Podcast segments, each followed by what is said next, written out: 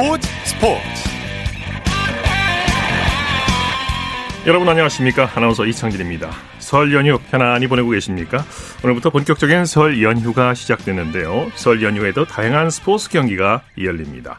명절 단골 손님 씨름은 이번 설 연휴에도 어김없이 스포츠 팬들을 찾아오는데요. 오늘부터 오는 2월 2일까지 설날 장사 씨름 대회가 수원에서 열리게 됩니다.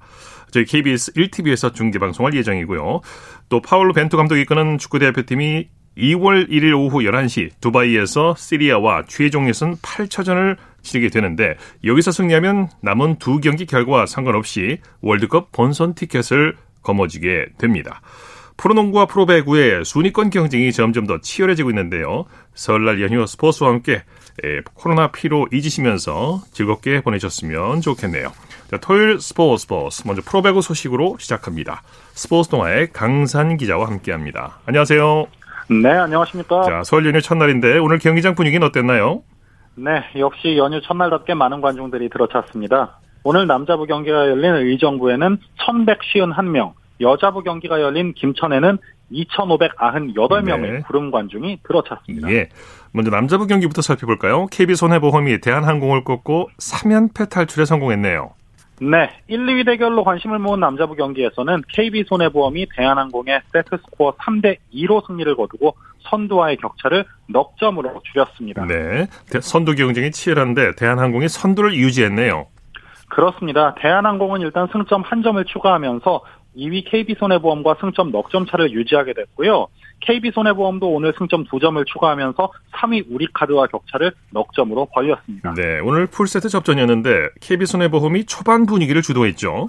그렇습니다. 1, 2세트는 KB손해보험, 3, 4세트는 대한항공이 압도한 흐름이었는데요. 결국 5세트에서 KB손해보험의 뒷심이 빛났습니다. 네. 11대 10에서 케이타와 박진우의 연속 공격 득점에 힘입어 13대 10을 만든 게 결정적이었는데요. 오늘 서브 3개 포함 39점, 공격 성공률 50%의 원맨쇼를 펼친 케이타는 역시 승리 1등 공신이었습니다. 네. 대한항공 선수들이 의미 있는 기록을 세웠는데 팀 패배로 좀 아쉽게 됐어요. 그렇습니다. 대한항공은 오늘 한 선수가 리그 최초로 1만 6천 세트, 정지석은 역대 18번째로 기준 기록 3천 득점을 기록했습니다. 예. 그런데 믿었던 정지석이 흔들렸던 게 조금 아쉬웠는데요. 예. 오늘 15득점, 공격 성공률이 45.8%로 평소보다 저조했고 범실도 11개나 저지르면서 효율적인 모습을 보여주지 못한 점이 아쉬웠습니다. 네. 여자부 경기 살펴보죠. GS 칼텍스가 한국도로공사를 상대로 완승을 거뒀네요. 네, 그렇습니다. 여자부 경기에서는 3위 GS칼텍스가 2위 한국도로공사를 적지에서 세트스코어 3대 0으로 완파했습니다. 네. 오늘 승리로 GS칼텍스는 도로공사와의 격차를 5점으로 줄였습니다. 네, GS칼텍스의 경기 내용도 아주 좋았죠? 그렇습니다. 사실 도로공사 입장에서 보면 전반기에 연승을 내달리던 팀이 맞나 싶을 정도로 좀 양팀의 경기력이 극과 극의 모습을 보였는데요. GS 칼텍스는 매 세트 큰 위기 없이 편안하게 경기 운영을 했고요. 예. 블로킹에서 9대 4, 서브에서 6대 2로 상대를 압도했습니다. 네. 삼각편대가 맹활약을 했어요. 맞습니다. 오늘 GS 칼텍스는 모마 선수가 블로킹 4개 포함 22점을 올렸고요. 유서연과 강소희는 나란히 10석점씩을 못했습니다. 특히 유서연 선수 팀 내 가장 높은 44%의 공격 성공률을 자랑하면서 주전 선수로도 손색 없는 활약 이어가고 있습니다. 네. GS 칼텍스 차상현 감독 경기력에 만족감을 나타냈죠. 네, 그렇습니다. 오늘은 만족하지 않을 수가 없었죠. 차상현 감독은 오늘 경기 후에 전반적으로 경기들을 잘 풀어갔고 또 준비가 잘 된 것이 경기에 그대로 나오는 게 쉽지 않은데 리시브가 안정되면서 세터 안혜진이 세트 플레이를 하기에도 굉장히 편안했다라고 이야기했습니다. 네. 조송화 선수가 IBK 기업은행을 상대로 낸 가처분 신청이 기각됐네요. 그렇습니다. 이 조송화 선수 정말 좀 사면 초과의 상황에 놓이게 됐는데요. 오늘 서울중앙지법 민사합의 50부는 기업은행을 상대로 조송화가 낸 계약 해지 통보 효력 정지 신청을 기각했습니다. 28일에 뭐 결정이 됐고요. 이 조송화 선수가 지난해 두 차례 팀을 이탈해서 논란이 됐던 것을 재판부에서도 무단 이탈로 받아들인 건데요. 예. 이제 조송화 선수가 코트로 복귀하기 위해서나 어떤 방법을 어떤 방법을 위해서든 진정성 있는 좀 사과가 필요해 보이고요. 네. 현 시점에서는 조송화 선수는 그야말로 사면 초과에 놓인 상황이라고 상황이? 해석할 수가 있겠습니다. 네, 아주 어려워지네요. V리그 내일 일정 관전 포인트 짚어주시죠. 네, 내일은 안산에서 남자부 OK금융그룹과 한국전력, 대전에선 KGC 인삼공사와 IBK 기업은행의 여자부 경기가 열립니다. 여자부는 최근 5연패로 무너진 인삼공사의 후반기 첫 경기가 주목이 되는데요. 한때 톱3의 견고한 위치에서 이제는 3위와도 10점 차 이 상 벌어진 4위로 봄배구를 장담할 수 없는 상황입니다. 네. 4라운드 마지막 경기에서 패배를 안겼던 기업은행을 상대로 반등할 수 있을지 관심이 모아집니다. 네. 자, 소식 감사합니다. 네, 고맙습니다. 프로배구 소식 스포츠동의 강산 기자와 함께했고요. 이어서 프로농구 소식 살펴보겠습니다. 조현일 농구 해설위원과 함께합니다. 안녕하세요. 네, 안녕하십니까. 자, 코로나19 확진자가 발생해서 프로농구 두 경기가 취소됐죠. 그렇습니다. 오늘 열릴 예정이었던 이 고양 오리온과 원주 TV의 프로농구 경기까지 총 정규리그 3게임이 연기가 됐습니다. 네. 어, 오늘 같은 조치는 이 오리온 선수 한 명이 코로나19 추가 확진 판정을 받았고 또이 네. 코칭 스태프를 포함한 선수 12명을 지난 2월 3일까지 이제 자가 격리시키기로 한 데 따른 건데요. 예. 연기된 경기는 어 31일 월요일 경기 그리고 또 수원 KT전 경기 또 2월 2일 수요일 서울 SK전까지고 또 일정은 추후에 조정이 될 예정입니다. 네. 오리온과 경기를 한 KGC는 오늘 예정대로 KT와 경기를 벌였죠. 그렇습니다. 이 지난 27일에 안양 KGC가 고향 오리온과 경기를 펼쳤는데요. 어, 선제적 PCR 검사에서 전원 음성이 나오면서 어, 수원 KT와의 오늘 홈 경기를 예정대로 치렀습니다. 네. 어, 하지만 승리는 KT가 가져갔는데요. 원정에서 77대 67로 승리를 따냈습니다. 어, KT는 오늘 승리로 4연패 늪에서 탈출했고요. 네. 2위를 지킨 반면에 어, KGC는 오늘 패배로 현대모비스와 공동 3위가 됐습니다. 네, KT가 전달에는 잘 나가다가 후반에 고전했어요. 그렇습니다. KGC의 박지훈, 우동현, 그리고 함지훈, 오세근, 데릴몬노 어, 이 선발 라인업을 잘 공략을 했었는데요. KT는 정성우와 박지원, 또 양홍석, 하윤기, 캐디 라렌으로 나섰습니다. 네. 어, 이 슛감을 찾은 전성현 선수 때문에 KT가 후반 들어서 상당히 고전했었고요. 또 이 오세근과 우동현 선수까지 3점슛 대열에 가세하면서 KGC가 후반 들어서 48대 58로 맹추격하기도 했습니다. 네. 어, 하지만 KGC는 종료 4분여를 남기고 어, 데릴 먼로의 실책이 나오면서 마지막 추격 기회를 상실했고 어, 결국 KT가 10점차 승리로 이 경기를 마무리했습니다. 네. 라렌 선수가 골밑을 장악했죠. 네, 어, 캐디 라렌은 오늘 활약이 좋았습니다. 23득점, 또 리바운드 16개로 골밑을 장악했고요. 또 외곽에서는 정성우 선수가 16점을 보탰습니다. 어, 반면에 KGC는 최다 득점이 이 데릴 먼로의 17점이었는데요. KGC의 오늘 경기 야투율은 단 34%였습니다. 특히 KGC는 이 오마리 스펠먼 선수가 나오지 못하는 상황에서 어, 데릴 먼로와 오세근으로는 라렌과 양홍석, 또 하윤기 등 KT 빅라인업을 막아낼 수가 없었습니다. 네, KT 에이스 허훈 선수가 의미 있는 기록을 달성했네요. 네, 오늘 어, 개인 통산 1000개 어시스트를 달성했습니다. 예. 어, 허훈 선수의 이 최대 장기가 어, 상대 수비를 제치고 이 뿌리는 킬패스인데요. 어, 프로 통산 1000개 어시스트를 달성했습니다. 예. 자, 하지만 이 발목이 좀 좋지를 못한데요. 이 발이 접히는 부분에 뼈가 좀 툭툭 튀어나와 있고 어, 수술할 정도는 아니긴 합니다만 아, 최상의 경기력을 보이려면 아, 출전 시간을 조절을 해야 될 것으로 보입니다. 네. 아, 서동철 KT 감독 역시 좀 이 부분에 대해서 이 허운 선수의 몸 관리에 대해서 더 신경을 쓰겠다는 이야기를 했습니다. 네. KGC는 아쉬운 경기력을 보여줬어요. 그렇습니다. 사실 이 오리온에서 추가 확진자 선수가 한 명 더 나오면서 어, 오늘 이 오리온과 디비전이 연기가 됐고 또 KGC 대 KT전도 영향을 받긴 받았습니다. 네. 어, 왜냐하면 KGC가 지난 27일 오리온과 경기를 했었기 때문인데요. 어, 오리온 선수가 경기장에 있었기 때문에 이 KGC 선수단 전체가 전체가 아, 밀접 접촉자가 됐습니다. 네. 아, 그래서 이 KGC는 뭐 아무래도 이 코로나 검사를 또 받다 보니까 어, 제대로 된 훈련을 하지 못했고요. 아, 오늘 경기에 섰던 당일 오전에만 잠깐 손발을 맞췄습니다. 아, 그래서 그런지 전체적인 경기력이 좋지 못했습니다. 네. NBA 소식 살펴볼까요? 피닉스가 미네소타를 꺾고 9연승을 거뒀네요. 네, 피닉스 선지 기세가 대단합니다. 아, 위력적인 외곽포를 앞세워서 미네소타를 꺾었는데요. 어, 홈에서 열린 이 미네소타의 맞대결에서 134대 124로 이겼습니다. 어, 오늘 승리로 피닉스는 지난 12일 이 토론토 랩터스전부터 9경기 연속 승리를 따냈고요. 네. 또 시즌 성적은 39승 9패로 서부 컨퍼런스 선두를 질주했습니다. 2위 골든스테이트 워리어스와의 승차는 3경기 반입니다. 네. 멤피스는 유타를 제압했네요. 네, 서부 컨퍼런스 3위 멤피스 그리즐리스의 기세도 어, 피닉스 선즈 못지 않습니다. 아, 유타 재즈를 안방으로 불러들여서 119대 109로 이겼는데요. 어, 자모란트 이 생애 처음으로 NBA 올스타 선발에 뽑히는 영광을 누렸습니다.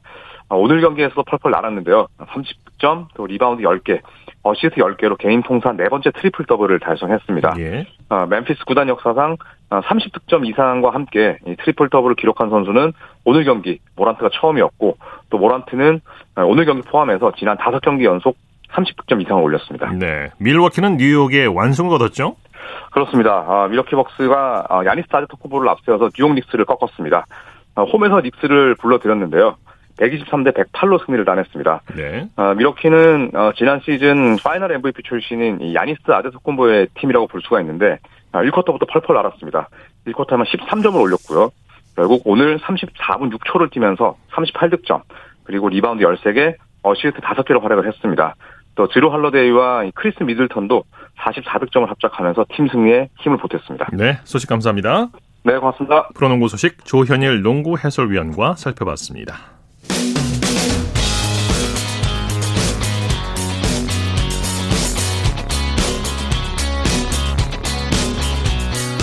따뜻한 비판이 있습니다. 냉철한 분석이 있습니다. 스포츠 스포츠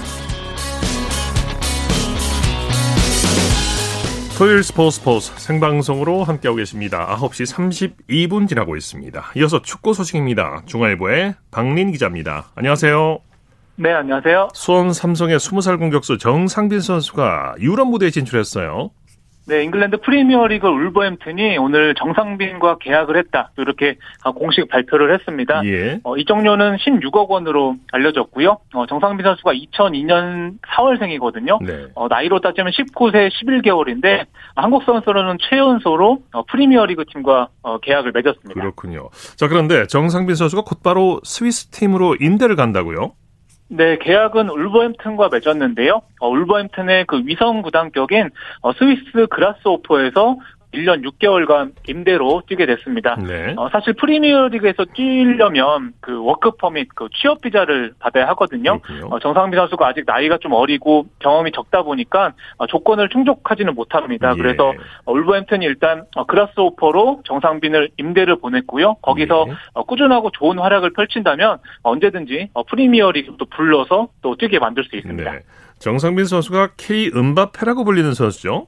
네, 작년에 수원 삼성에서 프로 데뷔해서 6골을 넣었고요. 어, 국가대표로 뽑혀서 그 작년 6월에 어, 스리랑카전에서도 어, 데뷔골을 터뜨렸습니다. 어, 말씀하신 대로 파리 생제르맹의 은바페 선수처럼 뭐 거침없이 돌파를 하고요. 어, 또 양손을 겨드랑이에 끼는 또 은바페의 팔짱 세레머니를 따라하면서 어, 한국의 은바페라 또 불리는 선수입니다. 네. 어, 대표팀 공격수 이동준 선수가 독일 분데스리가에 진출했어요. 네, 독일 분데스리가 1부 리그 헤르타 베를린이 그 약 30분 전입니다. 그 울산현대 어, 25살 공격수 이동준 선수를 영입했다고 어, 공식 발표를 했습니다. 네네. 어, 계약 기간은 2025년까지고요. 어, 사실 이동준 선수가 그 축구 대표팀 소속으로 그 레바논에서 그 월드컵 최종 예선을 준비하고 있었는데 어, 헤르타 베를린이 이적료 그 13억 원을 지불을 하면서 어, 계약이 성사가 됐고요. 이동준 네. 선수가 독일로 이동을 해서 어, 메디컬 테스트를 마쳤고 오늘 또 공식적으로 사인을 했습니다. 네. 헤르타 베를린이 윙어로 이동준 선수를 필요로 한 거죠. 네, 그 헤르타 베를린이 지금 13위를 기록 중인데요. 어, 강등권인 17위 팀과 승점이 어, 4점 차에 불과합니다. 어, 득점도 20경기에서 22골밖에 좀 넣지를 못했기 때문에 어, 굉장히 윙어가 필요한 상황이었는데요. 네. 뭐 이동준 선수가 뭐 작년에 울산에서도 11골이나 또 터뜨렸던 선수고요. 또 헤르타 베를린의 그 보비치 단장이 어, 이동준은 빠르고 민첩하고 어, 드리블도 능숙하다. 또 이렇게 말을 하면서 또 네. 기대감을 드러냈습니다. 네. 우리 축구 대표팀이 아랍에미리트에서 월드컵 예선을 앞두고 있는데 확진자가 발생했다고요. 네, 대표팀이 레바논에서 그 아랍에미리트로 이동을 했거든요. 그 다음 달 1일에 그 시리아와 월드컵 예선 8차전을 위해서인데요. 어, 오늘 두바이 공항에서 코로나19 검사를 진행을 했는데 어, 대구 수비수 홍철 선수가 그 양성 반응이 나왔습니다. 네. 어, 그래서 대표팀 선수 전원이 코로나 검사를 받은 받은 상황이고요. 어, 지금 결과가 나올 때까지 모두 격리가 되어 있는데 어, 추가 확진자가 좀 나오지 않았으면 좋겠습니다. 예. 자, 근육 부상으로 어, 고생하고 있는 손흥민 선수가 직접 그라운드 복귀가 임박했음을 알렸다고요.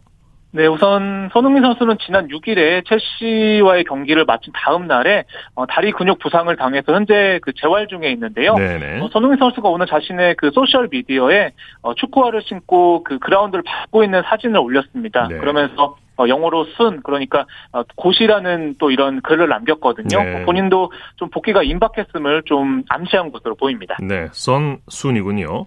자, 복귀 시점이 언제쯤 될까요? 네, 손흥민 선수가 일단 복귀가 좀 임박했음을 알리면서 뭐 빠르면 또 A매치 휴식기 후 첫 경기인 어, 다음 달 6일에 어, 브라이튼과 FA컵 32강전에 나설 수도 있고요. 어, 프리미어 리그는 지금 어, 2월 10일에 그 어, 사우스애프턴과의 경기를 앞두고 있는데 네. 어, 정말 재활이 좀 순조롭게 이루어진다면 어, 2월 초에는 어, 손흥민 선수가 좀 돌아오는 모습을 볼 수 있을 것으로 보입니다. 네. 컨테 감독 토트넘에게는 정말 반가운 소식이에요. 네, 맞습니다. 뭐 토트넘이 사실 손흥민이 부상으로 빠진 사이에 어, 4경기에서 2승 2패로 좀 주춤을 했거든요. 네. 어, 그래서 말씀하신 대로 어, 콘테 감독에게 그 손흥민 선수가 만약 복귀한다면 어, 정말 엄청난 힘이 될 것으로 보입니다. 네. 그리고 토트넘이 노리던 공격수가 다른 팀으로 향했다고요? 네, 토트넘이 그 이탈리아 리그 득점 선두죠. 어, 피오렌티나의 어, 두산 블라우비치 선수 영입을 좀 타진을 해왔거든요. 네. 어, 좀 영입에 대한 좀 기대감이 있었는데 하지만 블라우비치 선수가 그 이탈리아 유벤투스와 또 계약을 맺었습니다. 2026년까지고요. 어, 유벤투스가 무려 이적료로 944억 원을 또 지불하면서 어, 토트넘이 또 영입 경쟁에서 또 실패를 했습니다. 그렇군요. 토트넘이 겨울 이적 시장에서 연이어서 선수 보강에 실패하고 있네요. 네, 맞습니다. 뭐 우선 블라우비치 선수가 유벤투스로 가버렸고요. 또 영입을 굉장히 원했던 올버햄튼의 트라우레 선수와 또 AC 밀란의 캐시에 선수 같은 경우에는 어 바르셀로나 행이 좀 유력한 상황입니다. 네. 굉장히 어 토트넘의 그 콘테 감독 입장에서 굉장히 속이 좀 타들어갈 것 같고요. 어 그래서 현재에서는 지금 이적 시장이 얼마 남지 않았기 때문에 콘테 감독이 굉장히 좀 화가 많이 나 있는 것처럼 굉장히 어 영국 언론에서 걱정을 또 하고 있고요. 그래서 어 토트넘이 유벤투스의 모라타라든지 어 쿨루셉스키 선수로 좀 영입 타겟을 바꿨다. 또 이런 보도까지 나오고 있습니다. 네. 자, 우리나라 여자 축구 대표팀이 내일 아시안컵 8강전을 치르죠? 네, 한국 시간으로 내일 오후 5시에 인도 푸네에서 어, 호주와 4강행을 다툽니다. 아, 우리나라는 지금 조별리그에서 그 2승 1무를 거뒀는데요. 좀 일본과 비기면서 어, 조 2위로 8강에 오르면서 어, 좀 이번에 또 호주를 어, 상대하게 됐, 상대하게 됐습니다. 네. 자, 소식 감사합니다. 네, 감사합니다. 축구 소식 중앙일보의 박민 기자와 함께했고요. 이어서 한 주간 이슈가 됐던 스포츠계 소식을 집중 분석해보는 스포츠 칼럼 시간입니다. 베이징 동계올림픽이 엿새 앞으로 다가왔는데요. 오늘은 이데일리의 이성무 스포츠 전문 기자와 함께 우리 대표팀의 베이징 동계올림픽 준비 상황 그리고 기대를 모는 선수들을 살펴보도록 하겠습니다. 이 기자님 안녕하십니까? 네, 안녕하세요. 네. 자, 베이징 동계올림픽이 오는 2월 4일에 개막하는데요. 효자 종목 쇼트트랙 대표팀이 내일 결전지 중국 베이징에 입성하죠? 네, 그렇습니다. 우리 메달 효자 종목인 쇼트트랙 남녀 대표팀 내일 오전 인천국제공항을 통해 베이징으로 향하는데요. 네. 31일부터 어, 현지 적응 훈련을 소화하면서 이 베이징 동계올림픽을 본격적으로 대비하게 됩니다. 우리 쇼트트랙 대표팀 정말 우여곡절이 많았습니다. 그렇습니다. 네. 네, 여자 대표팀 에이스 최민정 선수는 이 월드컵 기간 동안 부상도 있었고요. 뭘 물론 지금은 선수들의 몸 상태가 나쁘지는 않다고는 하는데요. 예. 어쨌든 선수들이 좀 예민한 상태라 그래요. 올림픽 개막이 코앞으로 다가왔기 때문에 그래도 충실하게 대회를 잘 준비하고 있다고 합니다. 네네. 가장 걱정되는 부분은 역시 경기장이거든요. 이 얼음판을 얼마나 잘 적응하느냐가 거의 뭐 실력의 50% 이상 좌우한다고 해도 그렇죠. 과언이 아닌데요. 네. 각각 선수들마다 좋아하는 빙질이 다릅니다. 어떤 선수는 단단한 빙질을 좋아하는 선수도 있고 네. 또 어떤 선수는 무른 빙질을 좋아하는 선수들이 있기 때문에 이 빙질을 잘 파악하는 게 중요한데 네. 특히 이번에 올림픽이 열리는 이 베이징 캐피털 실내 경기장이 새로 지은 경기장이에요. 네. 그렇다 보니까 선수들로서는 더 빙질에 신경을 쓸 수밖에 없습니다. 그렇죠. 다행히 네 우리 대표팀이 지난번 월드컵 대회 때 이 경기장을 경험을 했습니다. 네. 그리고는 충분히 잘할 수 있다는 자신감을 많이 얻었다 그래요. 네네. 어, 빙질도 크게 무리가 없다고 하니까요. 이번에 좀 좋은 성적을 기대해도 좋지 않을까 생각이 듭니다. 네. 말씀한 대로 사실 그 말씀하신 대로 우리 쇼트트랙 대표팀 어수선한 분위기에서 동계올림픽을 준비해 왔지 않습니까? 네, 뭐 잘 아시는 대로 이 여자 대표팀 심석희 선수가 징계를 받은 뒤에 네. 최근까지도 이 법적 싸움을 벌였고요. 또 다른 여자 대표팀 국가대표 김지유 선수는 이 부상으로 엔트리에서 탈락하고 나서 이 공개적으로 억울함을 토로하기도 했습니다. 예. 그렇다 보니까 정작 이 선수촌에서 훈련하는 국가대표 선수들은 자신들이 무슨 종목에 출전하게 될지 어떻게 올림픽에 나서야 될지 예. 결정이 되지 않은 상태에서 이 올림픽 준비를 해야만 했어요. 네. 굉장히 불안한 상황이었죠. 결국 지난 20일 이 대한 빙상경기 연맹에서 올림픽 출전 명단을 최종적으로 확정한 뒤에야 모든 게 정리가 됐습니다. 네. 설상가상으로 최근에는 이 쇼트트랙 대표팀 선수들이 훈련하던 진천 선수촌에 코로나19 확진자까지 나왔어요. 그러면서 하계 종목 선수들은 이 퇴촌을 권고받을 정도로 좀 상황이 심각했는데요. 그런 어수선한 분위기 속에서도 우리 쇼트트랙 대표팀 그래도 훈련에 계속 전념을 해왔습니다. 이 주변의 기대에 부응할 수 있도록 마지막까지 잘 준비하겠다는 과거인데요. 네. 우리 대표팀은 여자분은 에이스 최민정 선수를 비롯해서 이유빈, 김아랑 선수가 개인전과 단체전을 뛰고요. 서휘민, 박지훈 선수가 단체전에 가세하게 됩니다. 예. 이 남자부에는 에이스 황대현 선수를 중심으로 이준서, 박장혁 선수가 개인전과 단체전에 출전하고요. 네. 곽윤기, 김동욱 선수가 단체전에 나설 예정인데요. 여자 대표팀 에이스 최민정 선수가 지난번 기자회견에서, 기자회견에서 이렇게 얘기했습니다. 쇼트트랙 하면 역시 한국이라는 말을 들을 수 있도록 잘 준비하겠다 이렇게 자신감을 나타냈는데요. 네. 정말로 이 최민정 선수의 각오가 현실이 돼서 코로나19로 힘들어하는 우리 국민들에게 기쁨을 선물해 주기를 기대해 보겠습니다. 네. 여러 가지로 좋지 않은 분위기였고 불리한 여건인데 좋은 소식 들려주기를 기대해 보겠습니다. 자, 베이징 동계올림픽에 참가하는 대표 선수들이 하나둘씩 이제 베이징으로 건너가고 있는데요. 한국 선수단 최고령 선수 스키 크로스컨트리 이채원 선수가 가장 먼저 베이징에 도착했죠. 네, 한국 스키 크로스컨트리의 강한 스타죠. 이채원 선수가 한국 선수단으로는 가장 먼저인 28일 어제 저녁에, 그러니까 28일 저녁에 베이징에 도착했습니다. 네, 네. 2월 4일 올림픽이 개막하면은 그 다음 날인 2월 5일 이 크로스 컨트리 경기가 시작이 되거든요. 그렇군요. 첫 번째 경기에 바로 이채원 선수가 한국 선수단 어, 출전하게 되는 겁니다. 네. 어, 이채원 선수는 2002년 솔트레이크 동계올림픽부터 출전한 이 베테랑 중에 베테랑이고요. 이번이 무려 여섯 번째 올림픽 출전입니다. 네. 이 동하계 올림픽을 통틀어 한국 선수 최다 출전 타이 기록이고요. 81년생이니까 우리 나이로 42살이나 됐어요. 예. 이번 한국 선수단 최연소 선수가 이 스키 하프파이프의 이승훈 선수인데 17살이거든요. 무려 24살이나 차이가 납니다. 네. 이채원 선수는 이미 딸을 둔 엄마고요. 원래는 지난 평창 올림픽을 끝으로 국가대표를 그만하겠다고 선언을 했어요. 네. 그런데 이제 이번 베이징 대회를 앞두고 기량이 또 여전하고 또 이 뒤를 잇는 선수가 또 없다 보니까 또 음. 한번 도전하게 됐고요. 네. 선발전을 1위로 통과해서 올림픽에 다시 나서게 된 겁니다. 네. 현실적으로는 뭐 메달을 기대하기는 어렵고요. 하지만은 또 최대한 성적을 내서 후배들에게 좋은 모습을 보여주겠다는 각오인데요. 즐겁게 멋진 경기를 해서 후회 없이 좋은 추억을 만들겠다는 각오를 전했습니다. 네. 우리 또 메달 후보뿐만 아니라 이채원 선수처럼 덜 주목받지만은 이 자기 자리를 꾸준히 지켜주는 이 또 국가대표 선수들에게도 많은 관심을 보내면은 좋을 것 같습니다. 네. 4년 전 평창에서 전 국민을 감동시켰던 우리 썰매 대표팀도 베이징에서 다시 한번 값진 역주를 준비하고 있죠. 네, 우리나라 썰매 대표팀 평창 때 정말 멋진 레이스를 펼쳤죠. 네. 남자 스켈레톤 윤성빈 선수가 정말 압도적인 실력으로 금메달을 차지했고요. 남자 봅슬레이 4인승이 누구도 예상하지 못했던 또 은메달을 획득했는데요. 그렇죠.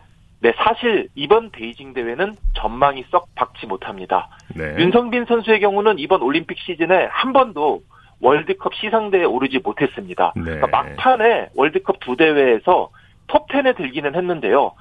현실적으로 메달권에 들기를 기대하기라는 좀 쉽지는 않습니다. 네.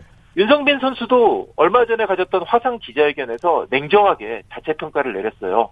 지금 성적으로는 메달은 힘들고 현재 기량을 잘 유지해서 올림픽에 출전하는 것이 현실적인 목표다. 이렇게 솔직하게 털어놓았는데요. 예. 그래도 이 스켈레톤에서 희망이 아예 없는 건 아닙니다. 월드컵 6차 대회에서 이 생애 처음으로 동메달을 따냈던 22살 유망주 정승기 선수가 눈에 띄게 성장하고 있거든요. 네, 네. 아마 이 정승기 선수 계속 상승세인데 이 올림픽 썰매 경기가 열리는 이 옌칭 트랙에 잘만 적응한다면은 이 정승기 선수가 반전 드라마를 쓸 수 있지 않을까 이렇게 조심스럽게 기대를 해봅니다. 네. 소식 감사합니다. 네, 감사합니다. 네, 스포츠 칼럼 지금까지 이데일리의 이성무 스포츠 전문 기자와 함께했습니다. 쳤다 하면 홈런이고 슛 한편의 드라마.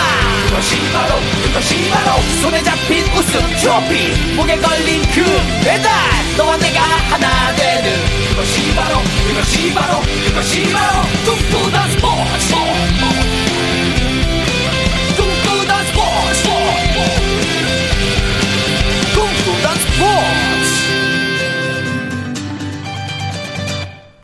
토요일 스포츠 스포츠 생방송으로 함께하고 계십니다. 9시 46분 지나고 있습니다.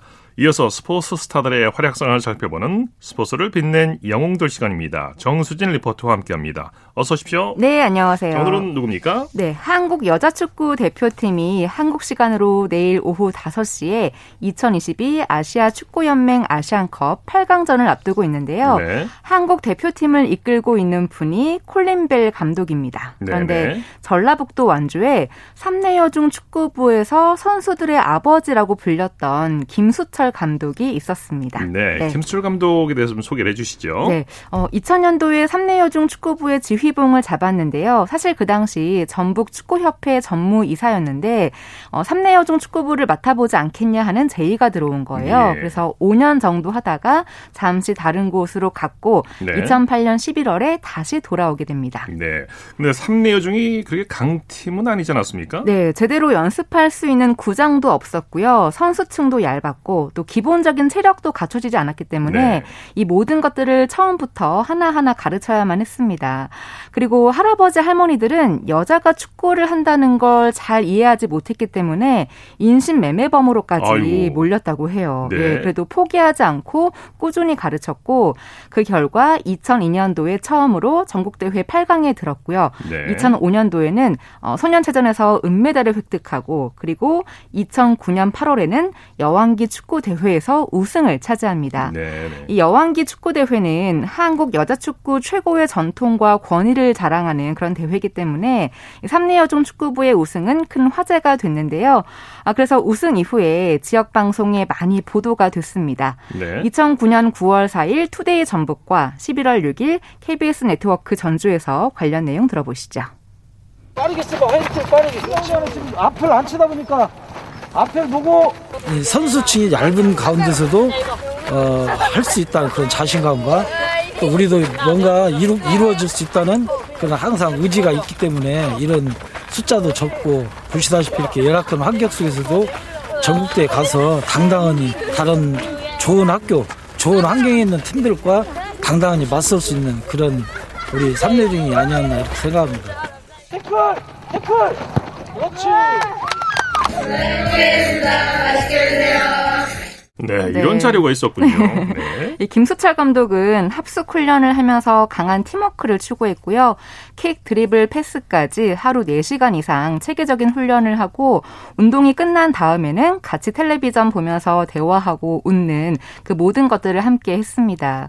어, 사실 중학생이면 한창 예민할 때인데 감독님과 함께 지내는 것이 서먹하지 않았고요. 네. 오히려 아버지 같은 그런 존재였다고 합니다.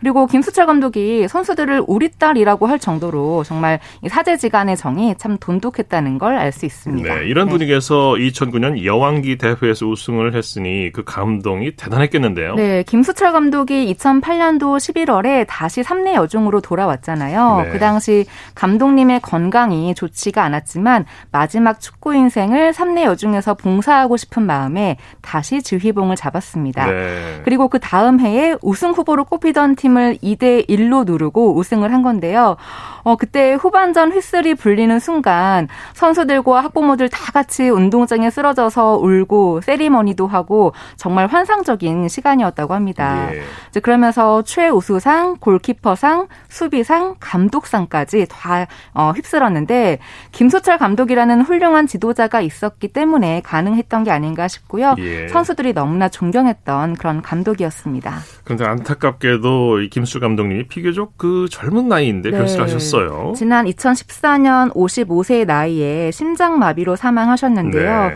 어, 지난 2020년에는 이슈 이슈다 이수다라는 프로그램에 김수철 감독의 제자 김세훈 선수가 축구 심판이 돼서 방송에 나왔었고요. 예. 감독님과 함께했던 시간을 회고하기도 했습니다. 2020년 5월 8일 KBS 전주 동영상 채널에 올라온 영상에서 함께 들어보시죠. 그때 결승 때 게임이 끝나고 나서 다 주저앉아서 그냥 그 자리에서 울었던 것 같아요. 너무 벅차서. 그래, 그래, 네. 그렇죠. 노력한 게 이루어졌다. 노력한 만큼 운도 따라주고 그 마지막 결승전에서 만난 팀이 어디 팀이었어요? 어느 인천 가정여중이라고 팀? 잘하는 팀이에요? 그때 당시에는 거의 성적을 계속 꾸준히 냈던 우승 후보. 네. 왠지 감독님께서 이렇게 정말 최약체 팀이 우승할 정도면 엄청 호랑이 선생님이셨을 것 같거든요. 수철 쌤은 조금 아빠 같은 분이셨어요. 아. 되게 저희를 딸이라고 부르셨거든요. 감독님 오시면서 되게 새롭고 처음 보는 막 전술 훈련, 음. 패스 훈련 이런 걸 좀 주로 되게 많이 하셨어요. 힘들고 이렇게 열악한 환경 속에서 운동을 할 때 남다리 이렇게 버틸 수 있었던 노래가 있다는 얘기를 들었어요. 네. 김수철 감독님의 작사 작곡. 아, 자작곡. 불러도 될까요? 어, 네. 네. 좀 불러주세요. 하루 종일 볼만 차고 사랑처럼 한장하겠네. 전라북도 남학생들아 볼 찬다고 텃세를 말아. 예. 네. 이 김수철 감독은 수비수로 선수 생활을 했지만 대학과 실업팀의 스카우트가 되지 못해서 고등학교 이후에 축구를 포기했었습니다. 예. 그러니까 축구 선수로는 성공하지 못했지만 무명팀을 전국대회에서 우승을 시키는 등 명 감독으로 이름을 알렸고요. 네. 우리나라 여자 축구 발전에 크게 기여한 것으로 평가받고 있습니다. 네, 고인의 네. 명복을 빌겠습니다. 네. 스포츠를 빛낸 영웅들 정수진 리포터와 함께했습니다. 수고했습니다. 네, 고맙습니다.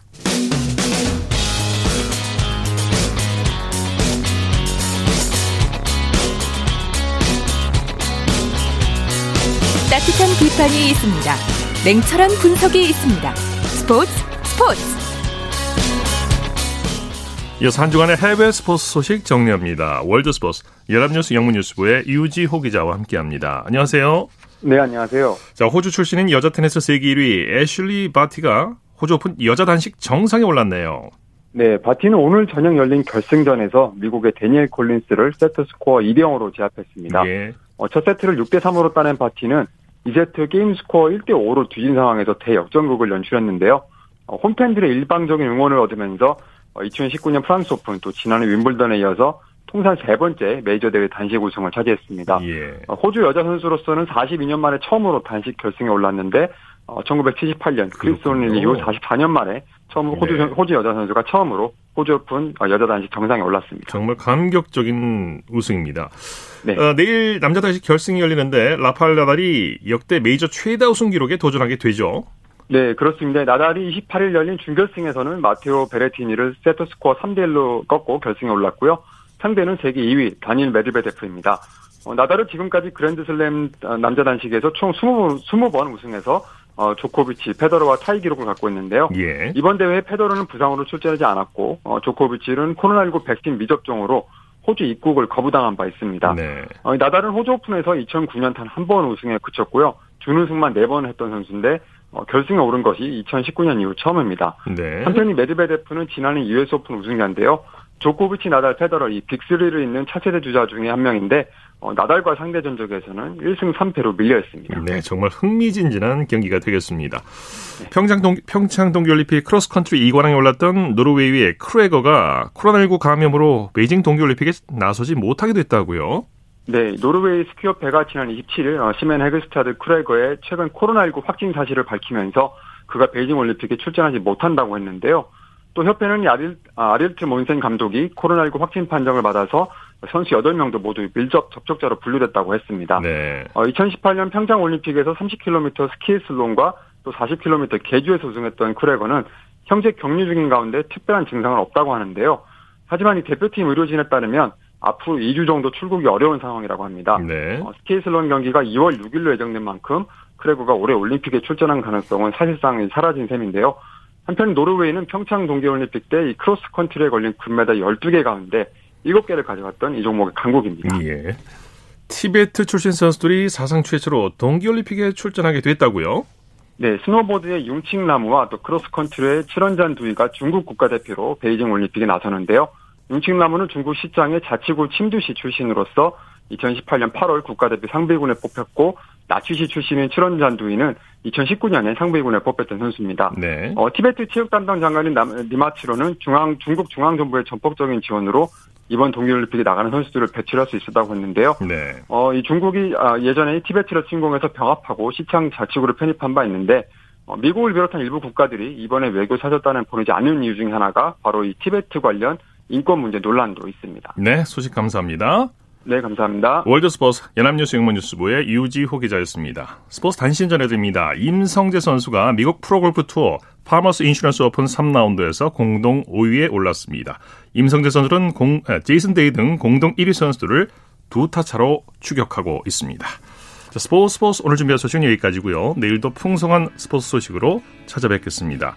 함께해 주신 여러분 고맙습니다. 지금까지 아나운서 이창진이었습니다. 스포츠 스포츠